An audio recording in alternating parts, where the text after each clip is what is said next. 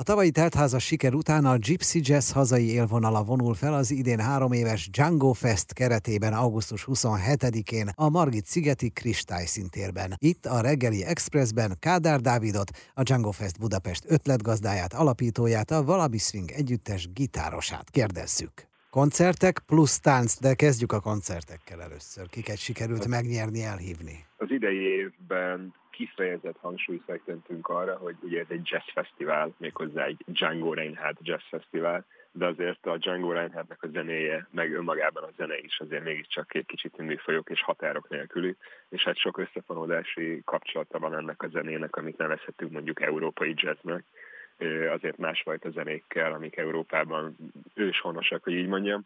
És ebben az évben a jazzmenus mellett a, a magyar cigányzenét is előtérbe fogjuk helyezni ugyanis nekem is egy ilyen nagy reláció volt ez, hogy megértettem, hogy mi a kapcsolat, vagy a folytonosság a két műfaj között. És ugye egy Gypsy Jetről beszélünk, magyar cigányzenéről, Django Reinhardt egy román ember volt, aki behozta a saját mhm. stílusát a jazzbe, tulajdonképpen megteremtette a jazz első között Európában, és ez a zene tényleg egy ilyen világzenei jellegű jazz, én azt mondom. Amikor jazzről beszélünk, ez egy hatalmas, eszméletlen széles műfaj, ez, amiről mi beszélünk, ez az európai jazz, a francia jazz, ami, amit mi, mi nálunk készült el, és amit igazából szerintem majdnem mindenki ismer és hallotta már, csak nem tudta, hogy erről a zenéről van szó.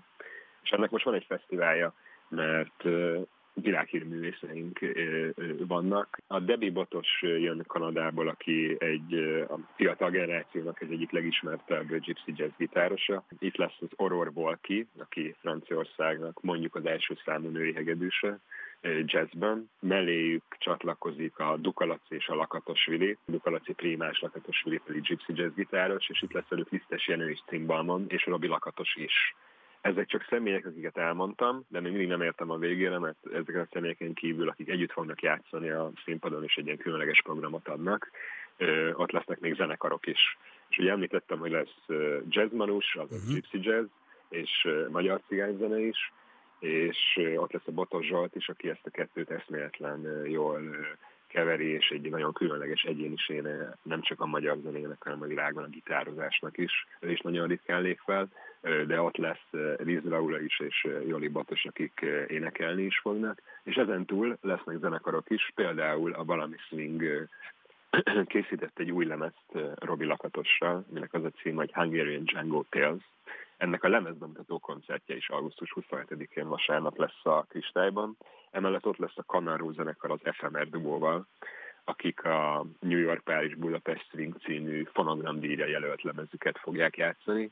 Ott lesz még egy Miskolci zenekar is, hiszen már nem csak Budapesten van Django Jazz, hanem már Miskolcon is ö, ö, ismerünk egy, egy zenekart, akik ellátják a körny- környéket zenében, ez a La Barrière Jazz Menu zenekar rajtuk kívül még ott lesz a budapesti Bajusz zenekar, akik kocsma szinget játszanak, és a Krém de la Pop is, akik a 90-es évek magyar slágereit ültetik át Django Jazzbe. De hogy ne csak zenét kelljen hallgatni, ezért lesz egy tánctanításos program is, egészen konkrétan délután háromtól négyig, mert egy kormány nyit a fesztivál, ez egy egész napos fesztivál, ez egy nap két színpadon, hét zenekar és ötven zenész fog fellépni, és emellett egy tánctanításon is részt vehetnek a látogatók háromtól négyig egy swing tánctanításon a Pepita által. A Pepita ez egy tánciskola, egy egyesület, aki, aki a partnere a Django Festnek, és közösen szervezzük a fesztivált.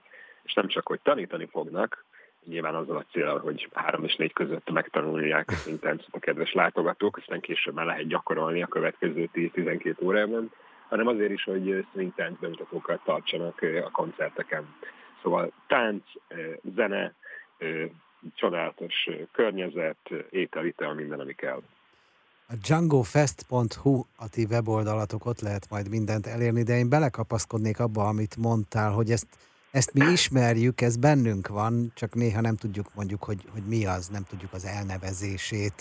Látszott a két évvel ezelőtti első fesztiválon, és tavaly is, hogy a közönségünk az, az, az nagyon változó korban. Nagyon sok család jön ki, nagyon sok kisgyerek jön ki. Ez nem egy ilyen klasszikus, csak fiataloknak szóló fesztivál, hanem ez, ez mindenkinek szól, aki szereti a jazz szereti a jó zenét, vagy csak egyszerűen szeretné érezni magát egy napon egy kellemes környezetben. Egy csomó program mellett.